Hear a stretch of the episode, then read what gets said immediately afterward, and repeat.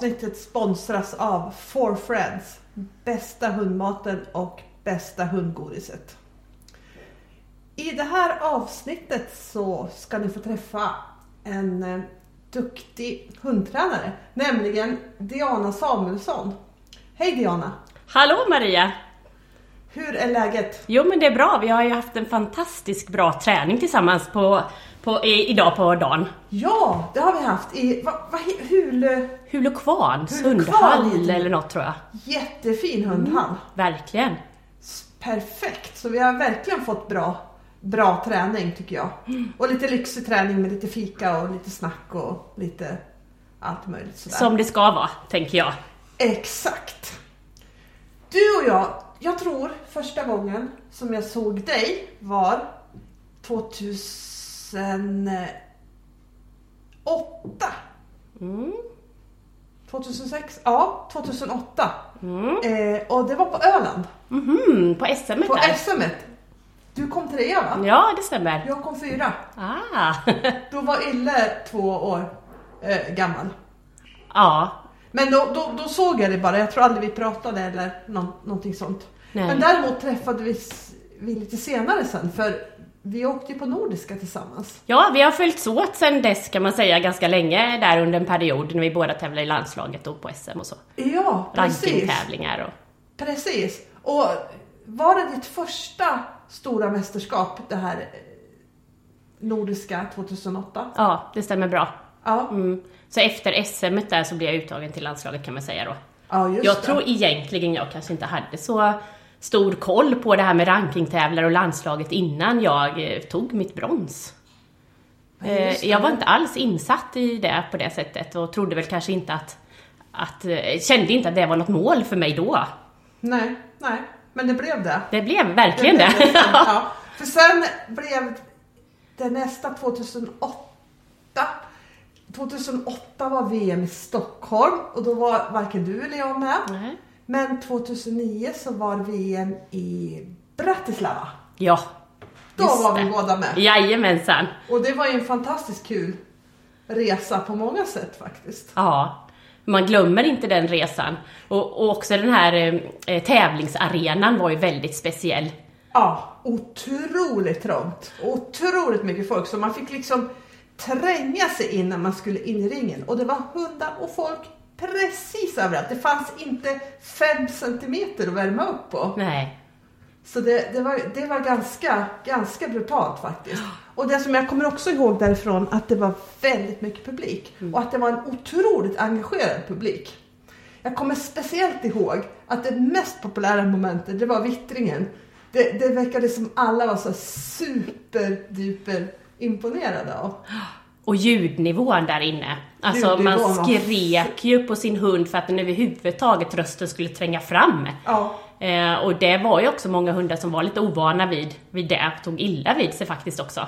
Som inte var tränade för det då. helt klart. Det var det verkligen. Så det var liksom en, eh, en ganska brutal start på den karriären om man säger så. Vi lärde oss den hårda vägen. Ja, vi gjorde det. Och det som, det som är en ganska stor skillnad fr- från då till nu, det var ju att nu är ju våra hundar otroligt mycket mer eh, tränade på att vara i inomhushallar. Mm. På den tiden fanns det ju nästan inga inomhushallar. Nej. Eh, kanske man tränade en gång per år inomhus. Så det var ju bara det en ganska stor skillnad för hundarna att kunna ja, men att komma inomhus och tävla faktiskt. Idag är det ju som sagt, idag känns det som valparna växer upp i inomhushallarna så att det blir så himla naturligt och normalt. Då. Mm, ja, visst är det skillnad. Och överhuvudtaget kan man ju se att utvecklingen från den tiden när vi började, det har ju förändrats jättemycket och utvecklats under de åren. På Otro- alla sätt. Otroligt mycket. Eh, Nivån har ju blivit många, många, många snäpp högre. Ja. faktiskt. Kom du ihåg vem som vann i Bratislava då? Var det inte en fransyska? Jo, Jo. Carmen Bennett var det Ja. faktiskt som vann. Och tvåa kom eh, den här norska golden. Trond Ja. kom tvåa. Och Tronds golden den gjorde ju, hade ju gjort succé eh, på VM som var i Stockholm. Han, eh, det, det gick inte superbra för honom där. Men han hade ju... Den hunden var ju otroligt charmig och skojig att se på. Mm. Så väldigt många kommer ihåg just den hunden från Stockholm. Ja, det var en charmör kan man säga, den ja, hunden. det var det verkligen. Verkligen. Men det har runnit en del vatten under broarna sedan dess och vi ska söka oss ännu längre bort i bäcken tänkte jag säga. och hur hamnade du i hundsporten egentligen? Ja, man ska gå tillbaka väldigt långt tillbaka om man säger när jag växte upp så hade ju eh, pappa eh, schäfrar som vaktar hans firma. Eh, och jag tror att han köpte det i början på 80-talet, de schäfrarna. Eh, och då så var jag med på hundklubben. Eh, och det var ju väldigt, väldigt stor skillnad på att vara en medlem i en hundklubb då. För då var det mer som en fritidsgård, skulle jag vilja säga. Eh, mamma och pappa de gick upp med sina hundar eh, och vi följde med. Och barnen lekte omkring och de fikade och sen gick man hem. Jag minns inte att de tränade sådär jättemycket faktiskt, men det var socialt liksom. Ja, ja. Och det var det också som var det viktiga då. Eh, jag kunde ju inte träna schäfrarna, utan då var det mammas väninna som hade en springer spaniel-kennel.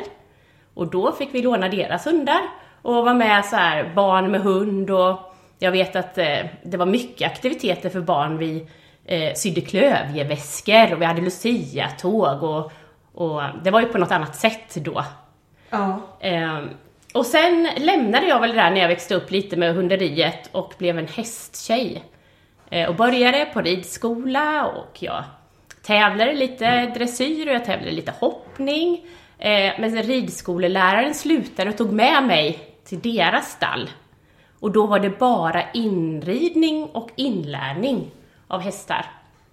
Och det fascinerade mig jättemycket. Eh, kanske mer då än tävlandet. Eh, och de då, på den här gården, så köpte de en blandrastik. Och de ville få lite inkallning och ja, lite allmänlydnad. Så frågade de om inte jag kunde gå på brukshundsklubben och så började jag. Och träna henne där. Eh, och sen tävla. Och då kom det här intresset tillbaka lite grann med tävling. Aha, okej. Eh, så någon gång där, jag vet inte, 95 kanske så utbildade jag mig till instruktör. Eh, och blev då, den vevan också väldigt intresserad av brukset, för det kunde jag inte tävla med blandrastiken. Just det. Mm, så då ville jag ha en egen hund och jag ville ha en brukshund. Men ville inte ha en schäfer, för det hade vi haft två stycken. Eh, så det var jag inte så intresserad av just då, utan då så köpte jag med min H-favarthane. Som jag tävlade lydnad och bruks med. Eh, och det var inte helt enkelt eh, att få honom att jobba. Eh, jag tror att jag hade lyckats bättre idag med mer kunskap, men då var det svårt och jag kämpade verkligen eh, med honom. Jag har ju också haft en hovfavart. Just det, Ja, precis. och jag känner samma sak. Jag känner att den hunden var egentligen inte en så tokig hund på något sätt då. Men det, det, det som fanns i hunden det tog man ju bort snarare än... I, i, idag så, fixar man ju liksom, man bygger upp med träning. Men Mm. då raserade man ju nästan det man hade med träning istället. Därför Ja. att det var så annorlunda liksom. Mm. Ja, visst. Och jag kände då också att, att eh, jag ville mer. Eh, så jag köpte mig en border collie. Eh, och var bara, Zack.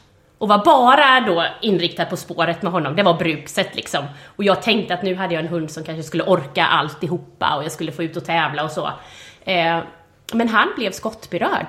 Aha, okej. Mm. Över Ja. en natt bara. En smäll bara som vi var alldeles för nära. Och så blev han skottberörd. Aha, så det var därför som du kom in på lydnaden? Mm. För jag tänkte att det här tar lång tid. Om han ska känna sig bekväm i platsliggningen med skott så kommer jag få bygga honom sakta. Och då kör jag lydnad lite under tiden sådär på skoj. Ehm, men fortsatte ju med det då. Ja, just det. Istället ska jag säga. Jag körde någon elittävling sen men ja, det var lydnaden som, som hade fällt mig då kan jag säga. Vad var det som gjorde att du halkade över på lydnaden? Vad tror du att, att det var i det som du tycker att det är så kul? För du har ju blivit kvar där i ganska många år vid det här laget. Alltså delvis så tror jag att jag eh, eh, tycker att det är lite enklare på det sättet att, att eh, man kan göra mycket själv. Eh, och det är detaljer och eh, kanske mer på ett sätt nu än vad det var då. jag vet egentligen inte vad det var som, som gjorde det. För jag tycker spår och upplet är också väldigt roligt. Men jag tror kanske att det var att med framgången så blev jag mer och mer intresserad. Ja, så ja. tror jag faktiskt att det är. Att det, det gick bra för mig och eh, det tror jag det var det som avgjorde faktiskt egentligen. Ja, och det som ger lydnaden en dimension till tycker jag, det är från, utifrån bruxet då, det är ju att man kan komma ut och tävla utomlands. Ja. Det, det, det har ju gjort det till någonting, det har ju varit väldigt, väldigt många roliga resor som man har kommit ut på i och med lydnadslandslaget. Ja. Det, det må man ju säga och det kanske är det man kommer att minnas allra mest av. Mm. Alla, allting som har hänt under de här resorna. Vilket är ju en hel del när man Mm. tänker tillbaka liksom. Ja. Faktiskt, som har varit väldigt kul och värdefullt liksom. Mm. Helt klart. Vad har du för hundar idag då? Ja, i, i, idag har jag två border collie. Eh, Passehagen Svante Dio, som är 10 år och pensionär. Eh, och sen så har jag Alikras Crazy King, eh, King Diamond som är 3 år. Du har ju tävlat många SM. Har du någon koll på hur många egentligen? Ja, men det har jag. 11 stycken SM har jag gjort. Och hur många har du kommit till final i? Samtliga faktiskt.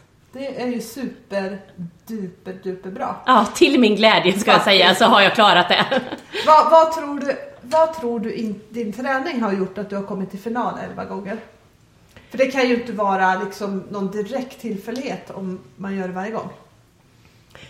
Alltså på något sätt så tror jag att, att mina, eller jag hoppas att det är så ska jag säga, att mina hundar har en bra förståelse för hur jag vill att de ska utföra momenten. Och är ganska trygga och säkra i det. Det tror jag är den största eh, eh, ja, orsaken, om man säger så. Ja, ja, Att om jag ber dem eh, springa till rutan så är de ganska säkra på hur jag vill att den ska se ut. ja. Eh, och att de kan göra det också i alla situationer. Eh, även om det är störningar runt omkring eller om jag skulle vara lite extra nervös så tror jag ändå att de känner sig trygga i att utföra det som jag ber dem göra. Jag Ja. tror att det är absolut det mest avgörande. Hur, hur, har du koll på hur många gånger du har varit med i landslaget? Oh. Nej, jag har inte det. Alltså med SAC så var jag ju med ifrån 2008 till 2014 tror jag, för 2015 var jag gravid. Ja, Eh, och sen har jag varit med en vända med Dio också. ja just det. Mm. Eh, ett VM och ett nordiska med honom. Ja. Så det är ju ett antal det också Ja, faktiskt. Och du har ju varit med och tagit lagguld i både VM och i Nordiska. tillsammans med dig Maria. Jajamensan! har vi firat guld tillsammans. Jajamensan! Mm. Det har vi gjort några gånger. Ja, Så Det är absolut. ju, ja men det är super, super, super duper kul. Eh, vad är egentligen som kännetecknar din, din träningsfilosofi skulle du? Jag undrar med det om jag har någon träningsfilosofi överhuvudtaget om jag ska vara, om jag ska vara ärlig. Alltså det här med träningsfilosofi och att man ska liksom sätta sig in i någon slags fack. Eh, jag vet inte riktigt, men, men som jag brukar tänka så är det i alla fall att Alltså det är väldigt viktigt att ha en god relation tillsammans med sin hund tycker jag. Eh, där kommunikation och samarbete är, är viktigt. Och att, eh, att hunden verkligen tycker att det är roligt att vara tillsammans med mig. Så de tre grejerna kanske, relation, samarbete, kommunikation skulle jag säga, ja, om det är min filo- filosofi då. Ja, ja. Ja. Och, om jag skulle säga någonting så skulle jag säga att jag tycker att en utav, det man, som man ser utifrån, det är ju att du är en väldigt ener- energisk tränare. Du, du ger ju jättemycket energi till dina hundar. Faktiskt. Du är ju väldigt, väldigt bra på att jobba med hundarna. Tycker jag. Och jag tycker också att du är väldigt bra på att bygga självförtroende hos hundarna. Att, att du är bra på att få hundarna att, att bli stora och starka och liksom kämpa på. Och sen så tycker jag att du är bra på att alltid liksom ha en trevlig approach till träningen. Jag, har, jag tror aldrig genom åren har sett att du har blivit grinig eller irriterad på något sätt i träningen.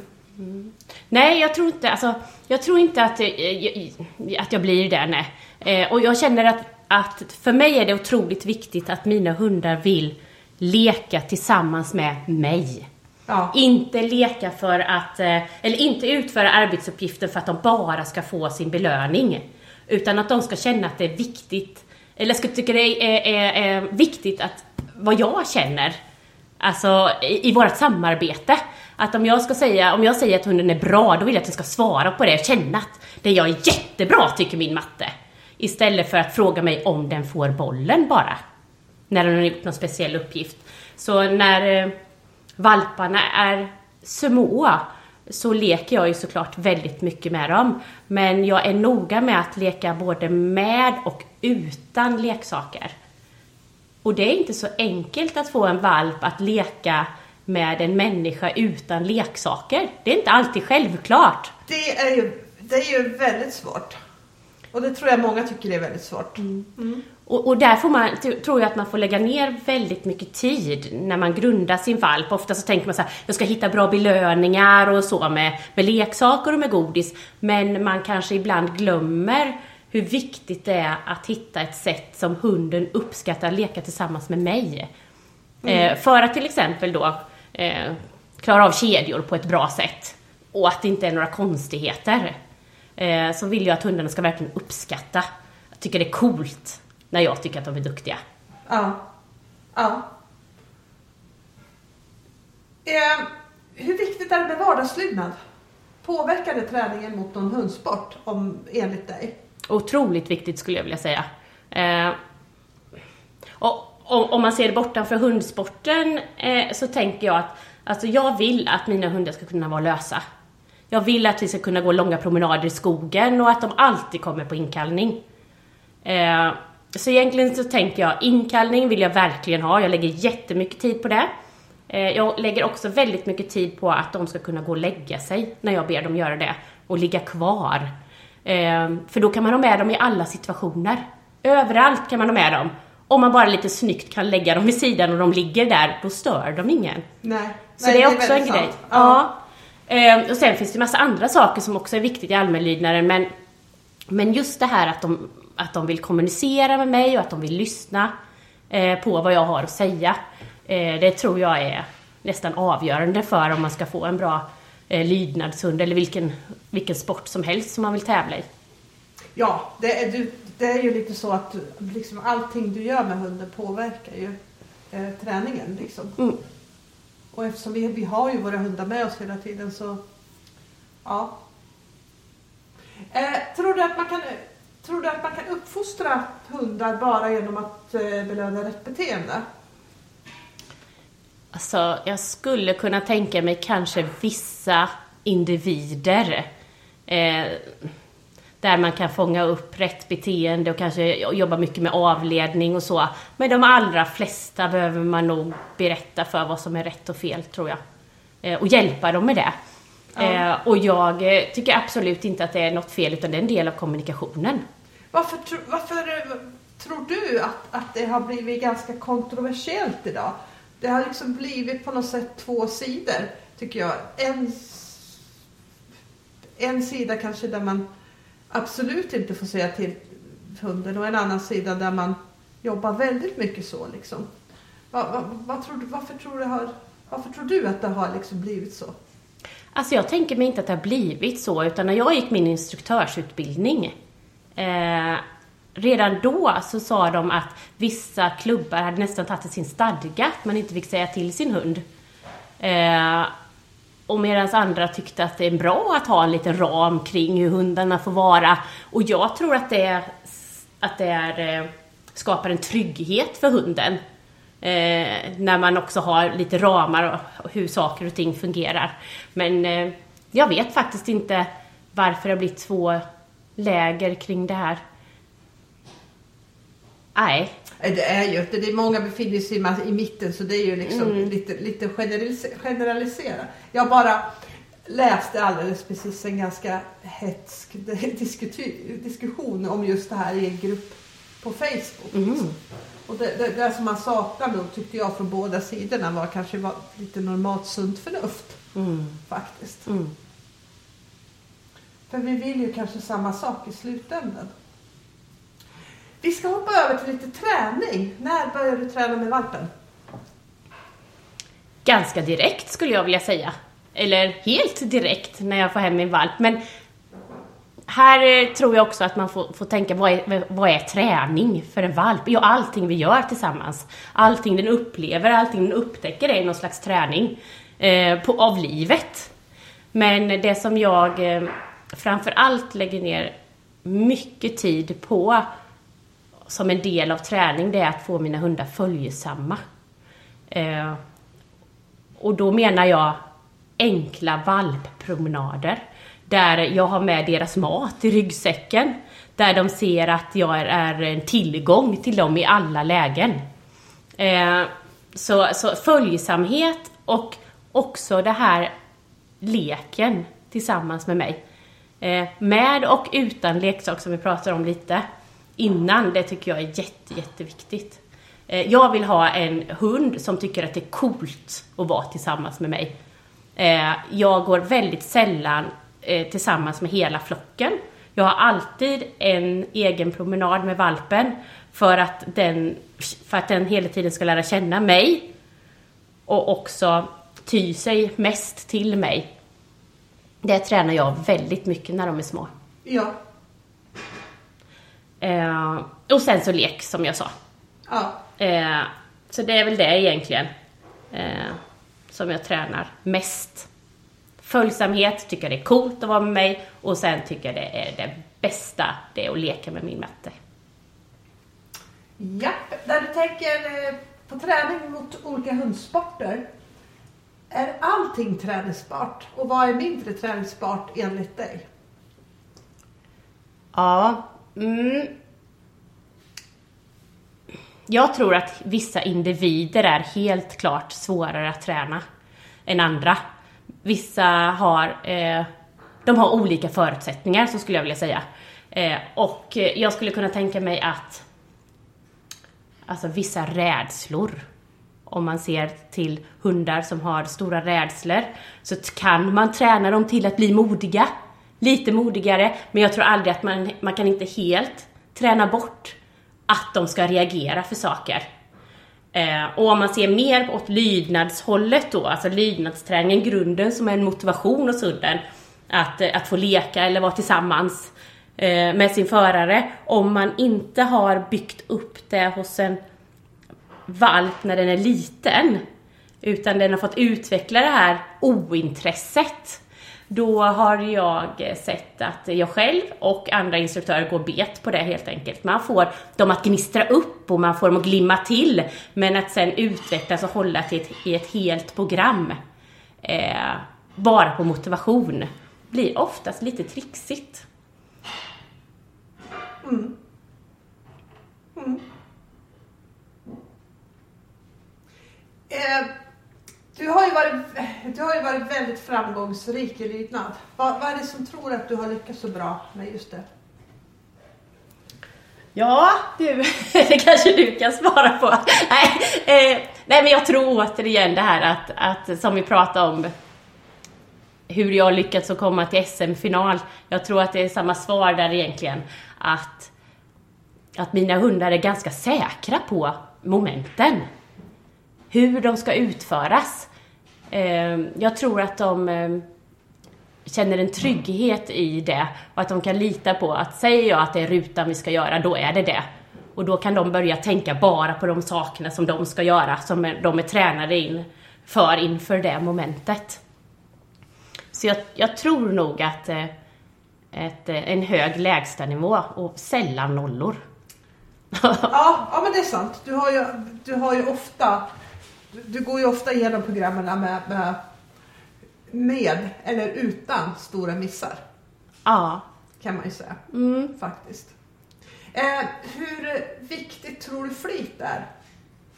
Flyt. Flit. Alltså flit. Flit. Jag är flyt. Flit. alltså flit. Att man tränar ordentligt menar Ja. Att man är flitig, alltså det är ju, det är ju A och O såklart. Ja. Ja, man måste träna. Kan man komma till, lands, till eh, landslagsnivå utan att vara flitig? Inte bara med flyt, nej det tror jag Nej. inte, utan med flit. Med flit, ja, ja. det måste man. Man Ja. måste vara en, en arbetsmyra. Både, alltså ha en hund som vill jobba och en förare som är motiverad till att liksom nå sitt mål där. Det går inte annars, det är Nej. för svårt. Ja. Ja, det är det. Och precis som vi sa, att nivån har ju höjts väldigt mycket. Så det kräver väldigt mycket. Från 2008 till när jag var med första gången på VM i lydnad tills nu. Det har, det har hänt väldigt mycket. Ja, oh ja. Och, och det som man kan se tycker jag, det är ju att, eh, alltså att eh, förare får in mer och mer detaljer i helheten. Förut så kanske man klarade sig ganska bra om man hade en helhet. Men nu är det detaljer i helheten som också måste sitta. Och ju fler detaljer du sätter i tävling, desto bättre betyg. Mm. Och så kanske det inte var riktigt när vi började. Nej, nej. Absolut inte. Det, där har det hänt super, super mycket på den fronten. Om någon, förmodligen många, vill, lika, vill bli lika bra som du har varit i lydnad i någon hundsport eller lydnad. Vad, om du, och du bara fick ge ett enda råd, vad skulle det vara? Ja, alltså jag, jag misstänker att i den här podden har det pratat ganska mycket om grundträning. kan jag bara tänka mig sådär spontant. Ja, ja, känner du någon som är intresserad av det? Men alltså jag vill, ändå, jag vill ändå trycka på det. Alltså hundar, att man tränar sina hundar noggrant ifrån början. Att man försöker tänka hur, alltså ha en ganska tydlig målbild. Och att den då också stämmer överens med den nivån dit jag vill komma. Är du med på hur jag tänker? Ja. Mm. Det tror jag är viktigt så att man inte, inte bara är hemma på sin klubb och tycker att det håller bra nivå utan att man faktiskt ser, okej vad är det som krävs? Ja. Eh, och den bilden behöver vara tydlig tror jag. Varför tror du att det är så många som har svårt att få till helheten på tävling? Det vill säga få svårt att få och inte få några större missar. Men jag tror, tror egentligen överlag att, att det är svårt att få till eh, både delar och detaljer. Och sen ska man sätta ihop allting och känna sig nöjd med sin helhet.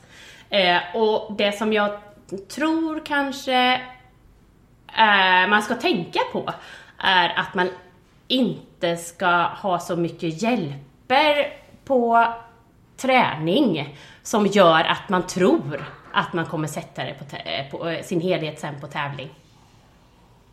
Jag tror att man ska tänka till där. Hur mycket jag hjälpte jag hunden den här gången? I min kedja. Ja. Hur många target och bollar hade jag ute? Eller vad, vad, vad gjorde jag för hjälper? La jag, dem, la jag min hund i en viss nivå på den här kedjan? Eh, som jag inte har haft möjlighet eller tid att göra om det hade varit en tävling. Jag tror att vi är lite, lite snälla där mot oss själva. Mm. Eh, jag tror att man ska tänka lite där. Ja. Va, när du själv går in på planen på en tävling, va, vad tänker du då precis innan du går in? Tänker du eh, mästerskap? Ja, eller en vanlig tävling. Men mästerskap kan vi väl ta först i alla fall. Mm. Eh, alltså, om jag tävlar eh, SM, NM eller VM eh, så har man ju tränat väldigt mycket innan. Och för mig är det viktigt att veta att jag har gjort allt jag kan för att min hund ska kunna prestera just där och då. Det är något, något slags mantra jag har. Att jag har faktiskt gjort allt jag kan Ja. för att vi ska kunna göra vårt bästa här. Eh, så jag tänker alltid att jag har gjort allt jag kan, min hund är i toppform och att vi tillsammans faktiskt kan det här. Ett moment i taget. Ja. Tänker du något annorlunda på en vanlig tävling då? Ja, alltså ja. Ja. Väldigt slarvig där Maria, tyvärr. Ja, okej. Ja, nu kör vi, kom igen grabben. Alltså det är lite mer så. Det är inte bra, jag vet. Men, men alltså, eh, det är svårt att få till den där riktiga skärpan kan jag tycka. Eh, när man vet att, att det inte Att det riktigt... inte gäller så jättemycket. Ja. Nej, precis. Att jag kan tävla nästa vecka igen om det skulle gå dåligt. Eh, men eh, vi, vi har ju pratat om det här med, vi pratar om det här med, med mästerskap. Hur, beskriv lite hur du tränar inför ett mästerskap, till exempel sista månaden. Mm. Jag skulle vilja säga att det skiljer sig väldigt, väldigt mycket från hund till hund. Eh, om man tänker på Zack, när jag tävlar honom inför mästerskap, eh, så behövde han bara träna på som vanligt egentligen. Men eftersom han la på sig ganska mycket stress på tävling, som han inte hade på träning, så fick jag träna honom ganska mycket som om han skulle vara het till exempel jobba mycket på att du får inte tjuva. Nej, fast det skulle han inte göra på träning heller. Fast jag fick träna honom som om han skulle ha den känslan i de olika momenten. Jag kanske fick dra upp honom lite inför vittringen. Ja. Eh, för att jag visste att det är så han kommer vara när vi ska tävla om två veckor på SM eller VM. Då kommer han vara väldigt het. Då behöver jag härda honom in i det momentet även på träning. Så så fick jag jobba ganska mycket månaden innan. Eh, Dio, han behöver bara kötta på liksom. Han behöver tränas jätte, jättemycket och han behöver ha mycket saker att tänka på för han tycker inte att det är så noga annars. Han tycker det är roligt att bara jobba. Ja. Eh, så han behöver man hela tiden liksom vara på att tänk på det här nu, tänk på det här. Eh, du kommer ihåg detta va? Så fick man ligga och jobba på honom månaden innan. Och jag skulle kunna tänka mig om, om jag skulle tävla King framöver på mästerskap så behöver han ha vanlig mycket träning men mycket fys. Han behöver röra på kroppen men han behöver inte träna så mycket som de andra rent på lydnadsplanen. Så där tror jag att eh, man får hitta alltså, sitt eget sätt med sin hund. Absolut, jag håller helt med att det här skiljer sig väldigt mycket beroende på vilken typ av hund som man har Mm. faktiskt. Och det här är ju kanske en viktig grej att man hittar. Det här tycker jag är en viktig grej att man försöker tänka, att man försöker hitta på vanliga tävlingar. Mm. Så att man har någorlunda, inför vanliga tävlingar, så man har någorlunda begrepp vad man ska göra inför en stor tävling sen.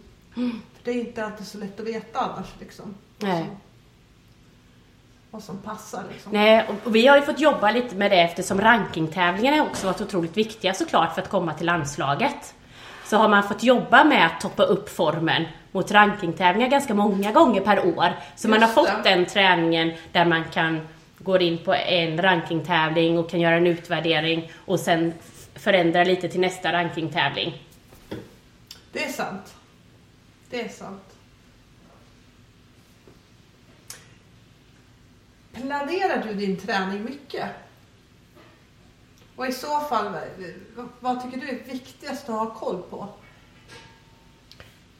Ja, alltså jag planerar såklart min träning, men jag skulle kunna bli mer strukturerad. Absolut. Um, jag eh,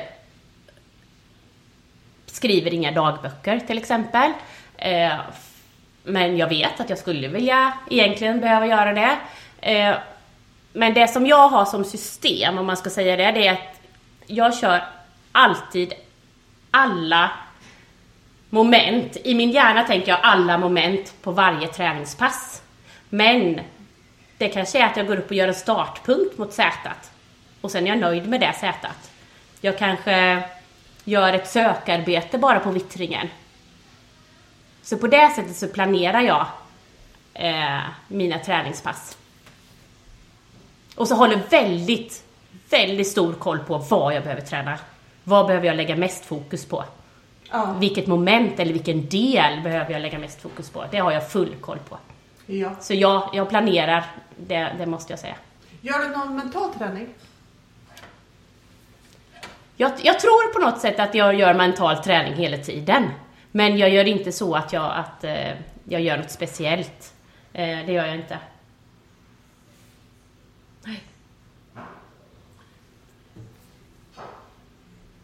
När du tävlar på stora mästerskap, har du någon coach som hjälper dig då? Min man är alltid med. I bakgrunden. Ja. Eh, sen om han är så, någon vidare coach vet jag inte. Men han är med och hjälper mig med, med, med saker om jag skulle behöva. Ja. Eh, och sen så har jag haft eh, alltså träningskompisar. Pia Nilsson, Veronica Frolund, Ditta Andersson, Lillemor Edström. Alltså sådär. Eh, som är med, men ingen speciell coach. Utan det är min man som får springa med vatten och bollar och så. Och, ja, Ofta. göra de viktiga sakerna. Ja. Ja. Eh, om vi går tillbaka till, själv, till lite träning då. Vad, vad, vad tror du den största förbättringspotentialen hos hundtränare ligger? Du har ju lite kurser och, och lite sånt där och är ju en väldigt aktiv hundtränare överlag. Vad, va, vad ser du där? Ja, alltså... Jag, jag tror att det man skulle kunna tänka på lite mer, det är nog återigen att få den här eh, riktiga förståelsen hos hundarna. Hur momenten verkligen ser ut. Alltså att, att verkligen träna in det. Eh, Jag upplever att väl tränade hundar i momenten klarar väldigt mycket olika störningar. Men det är oftast träningen i sig i momenten som slår ut dem. Ja. Så, eh, så tror jag jag skulle tänka. Men, men på vilket sätt tänker du då? Tänker du då att hunden inte har tränat tillräckligt mycket på momentet eller att föraren inte håller på kriterierna eller att... Jag tror nog både, både och egentligen. Mm. Ja. Och kanske de hjälper också som du pratade om innan. ja, men absolut. Att man ligger kvar där med sina hjälper. Mm. Mm. En ganska kul grej som jag kanske inte tror att jättemånga vet om. Det är ju, ja det här första vet många om. Sverige vann ju lagguld på, på VM 2019. Och eh, då fick ju också Sverige guld och brons individuellt på VM i lydnad. Och det laget som fick guld och den som fick guld individuellt och brons, det var ju Michelle, och Michelle Holmlund och Sara Karlsson som fick guld och brons. Mm. Eh, alla i det laget, utom jag, har ju varit i talanggruppen som du har tidigare har haft, om, haft hand om. Så du måste ju verkligen ha öga för att plocka ut rätt ekipage. Va, va, hur tänkte du när du valde ut ekipage till talanggruppen? Va, vad vill du se hos ett ekipage som du tror på? Ja, ja, precis. Alltså, det var ett, ett spännande projekt där får jag säga, när jag var först eh, talangtruppsledare i, i två år, sen var jag landslagsledare ett år. Eh, men när man söker till talangtruppen eh, så skickar man in en film. Eller först finns det vissa kriterier som man behöver, behöver vara med. Eller ha med. Och det är ju att man ska ha tävlat klass 2, var det då. Nu vet jag inte om de har ändrat. Men då var ju det att man skulle ha tävlat klass 2. Man måste skicka in eh, ett personligt brev. Och man måste skicka in en film i den klassen som du befinner dig i. Antingen i klass 3 då eller i klass 2. Eh, och sen gruppmoment i en separat film. Så det var ju det som, som ingick i själva ansökningen. Ja. Eh, och det som jag ville se eh, var ju egentligen, ska jag säga så här i efterhand, inte momenten. De var mindre viktiga. Men att hunden har en, eh, arbetslust. Eh, en samarbetsvilja tillsammans med sin förare. Eh, hur hundens temperament är, till exempel. Om den ligger i stress eller om den har ljud. Hur föraren är i sitt samarbete med sin hund. Eh, att eh, man kan upp, få en uppfattning att föraren är eh, kanske seriös, men inte allvarlig. För en allvarlig förare tror jag i längden, det är aldrig nyttigt riktigt. Men seriös, absolut. Eh, och den här ar arbetsglädjen tillsammans. För mig eh, var det egentligen det viktigaste, tror jag. Och det är ungefär samma sak då som det, det, det är det du vill se hos ett ekipage som du tror kommer att, att komma långt. Ja, precis. Mm. Att man inte tror på flyt utan att man tror på flit. Eller vad ja. var det du sa innan? Ja, det. det är absolut. Man måste ha en jättestor arbetsglädje som förare att vilja jobba på och hunden behöver ha detsamma. Mm. Vilka är de vanligaste fallgroparna när man sitter högt i någon hundsport? Enligt dig? Högt, tänker du landslag då med det? Ja, typ. Mm, mm. Eller eh. SM eller, ja men liksom. Ja. Eh, alltså jag, jag, tror att eh, det är väldigt viktigt när man sätter sin, sitt mål att man också tar reda på vad det målet kräver. Vad som jag behöver göra i min träning, för mig själv kanske, vad jag behöver göra för min hund och hur det sen ska se ut. Eh, jag tror det här med, med en tydlig, tydlig målbild. Eh, att man själv vet, för tyvärr har det ju, är det ju lite så att, eh, att eh, domarna eh, i Sverige har olika sätt att bedöma våra moment. Eh, det har vi ju lärt oss. Eh, och tyvärr så vet ju både du och jag att kanske man har varit ute och tävlat och så tror man att man, man verkligen ska lyckats bra på ett SM. Och sen höll inte de momenten riktigt så bra kvalitet som krävdes för att jag skulle komma till final. Precis. Och där tror jag att man som förare måste verkligen själv veta hur ska momentet se ut för att jag ska få de där höga poängen som jag faktiskt har som mål. Eh, så det är en tydlig målbild hos föraren att mm. jobba mot, tror jag.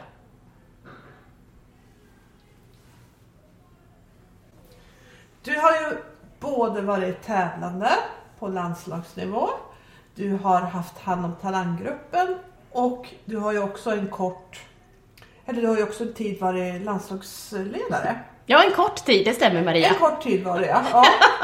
Jag kommer inte vara ett år, ett och ett halvt. Nej, ett knappt. Ett, ja, ett år tror jag. Ett, ett år mm. knappt. Så du har ju verkligen, verkligen sett det här arbetet från alla sidor, mm. tänker jag. Så du, du om någon borde ju verkligen veta hur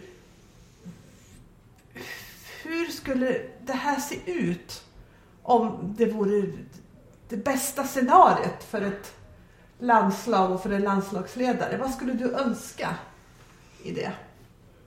Mm, av en landslagsledare tänker du där då? Ja. ja alltså, eh, det jag tror att man, eh, man behöver ha som landslagsledare, och där jag hade eh, din syster till eh, hjälp, Lotta, ja. Eh, det är att hålla koll. Alltså hålla koll på eh, hur det ser ut i Europa till exempel. Hur träningen förändras där. Regler. Vad är det som ska, kommer komma i framtiden? Alltså allting sådana här saker. Man måste vara uppdaterad tror jag som landslagsledare. Ja. Full koll eh, och fullt engagemang. Eh, och sen så hade man ju också önskat att eh, landslagsledaren mm, skulle kunna få en liten bättre budget för läger.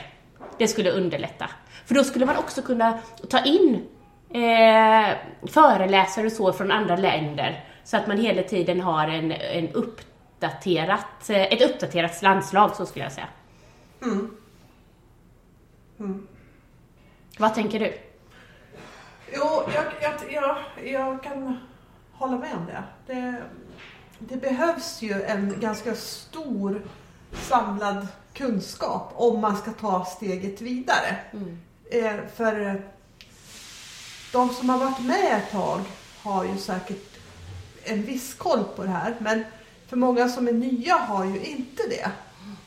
Och, och, om, och om Sverige vill bli verkligt bra så tror jag att man måste jobba med en strategi som man följer och eh, inte bara att det flyter utan man måste jobba mot, kanske jobba mot ett mål. Mm.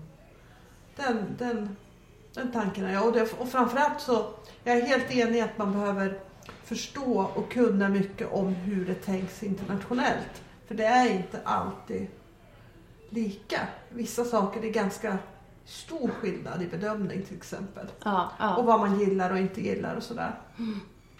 Och, och jag tror också man behöver ha, få den, den kunskapen om till exempel andra domare från andra länder, att de kommer in och dömer rankingtävlingar. Och det skulle också vara ett spännande lyft för domarkåren överlag att kunna byta erfarenheter. Absolut. Och, och det här är ju, vissa länder är ju jättebra på det här. De har järnkoll på vilka domare som ska döma VM till exempel. Mm. Och sen så tar de, plockar de in de här domarna upp på rankingtävlingarna innan. Och så får de lite koll på hur de tänker och hur de dömer och liksom sådär. Det, det, det är ganska smart faktiskt. Mm. Helt klart. Så det finns en del att, att tänka på där Mm. faktiskt. Mm. Ja, det finns definitivt saker att kunna arbeta med, det tror jag. Har du något annat på gång? Eh, förutom hundträning, tänker Förutom du? hundträning och... Jo, alltså, men jag har, alltså, jag har lite kurser. Väldigt få kurser per år skulle jag säga. Jag kanske har ja, några enstaka på vårterminen och några enstaka på hösten. Eh, eftersom jag, eh, jag jobbar ju på ett annat jobb liksom. Så jag brukar stoppa in det lite. Jag tycker det är spännande eh, och utvecklande. Men det som egentligen som ligger på is nu, som drog igång och eh, men fick gå på is, det är ju föreläsningarna som eh, jag hade, eller har, ska jag säga, om eh, det här som vi var inne på lite grann innan. När jag jobbade som, eller hade hand om talangtruppen, så var jag tvungen att tydliggöra lite, precis som vi pratade om, vad det är jag vill ha ifrån ett talangekipage. Vad är det som gör att jag ska ta ut just det här ekipaget? Jo, men en bra helhet var ju det närmsta man kunde tänka sig då.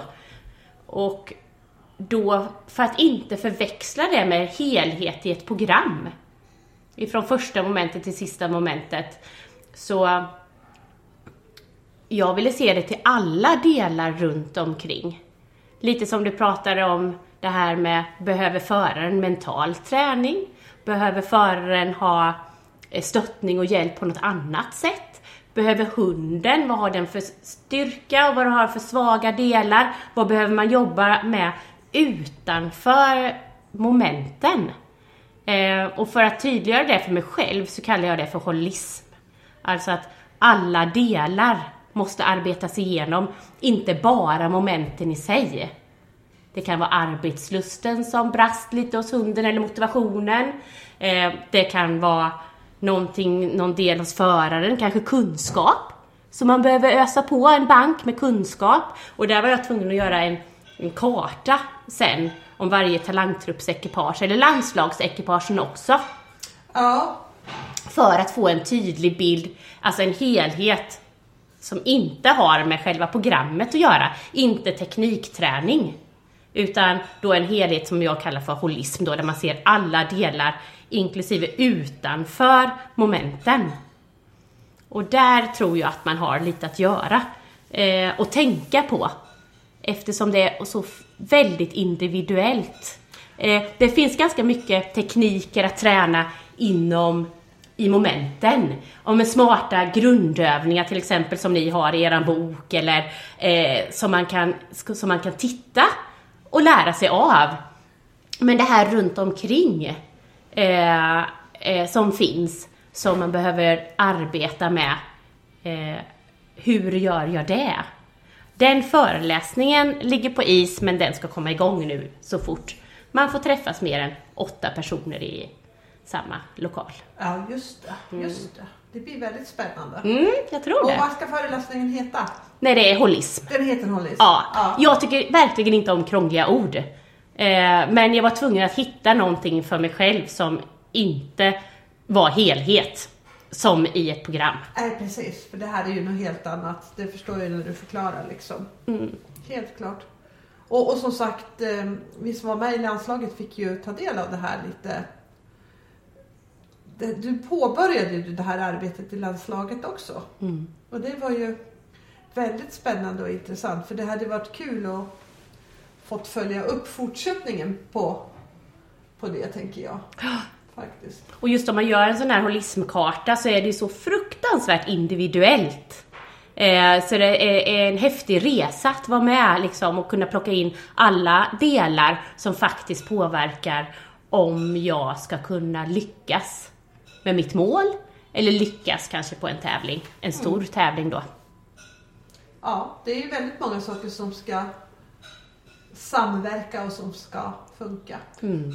Faktiskt. Och vi pratade lite om det tidigare idag, just det här att, att man träffar väldigt många unga, eller, eller unga hundar. Man ser ganska många unga hundar och ekipage som man känner, gud det här kommer bli superduper bra. Men sen är det väldigt få som kommer till nästa steg. Mm. Och vi pratade just om det att det, det, det, det krävs så mycket och det krävs att så mycket flyter på för att man verkligen ska kunna ta de här sista stegen till att bli riktigt, riktigt bra. Mm. Faktiskt. Och där är ju mycket som kan liksom skita sig på vägen kan Ja, man säga. ja, otroligt många faktorer Som, ja. som, som, som krävs. Allt En- ifrån att man inte pallar att träna så mycket som man behöver för man kanske har ett jobb som kräver mycket till, till att man har en hund som kanske inte håller för träningen. Mm. Till att man själv inte orkar trycka sig igenom problem när man Mm. får det. Ja, det finns ju hur många saker som helst som kan som kan gå åt skogen och som uppenbarligen gör det också. Ja. Eh, Faktiskt. ja. Och, och jag tror att det, det är väldigt viktigt att, att man ganska tidigt ser till hel, hela holismkartan liksom. Eh, och arbetar med de delarna så att man inte snör in alldeles på momenten. Utan vad, vad behöver min hund? Det är som du säger, det kan vara enkla saker. Min hund trivs inte eh, att sova borta. Den är, är jätteorolig, men jag ska vara med i ett landslag har jag tänkt mig. Ja, då är det kanske det som är ditt träningsläger, att åka till tant Svea och bo där, eller åka runt till dina kompisar, bara för att vänja den vid sådana här små saker eh, som faktiskt hunden behöver. Absolut. Ja, det är många faktorer som påverkar, helt klart, för, för om man ska kunna, ska kunna nå sitt mål eller för att man eh, kanske då, som vi har pratat om mycket, kunna tävla i ett landslag. Ja, det kan man få slita en del för. Om man säger så. Men det- det är för alla som, som håller på och sliter så kan vi väl säga att eh, det är värt det slitet. Ja, vi tycker ju det, du och jag. Ja, verkligen.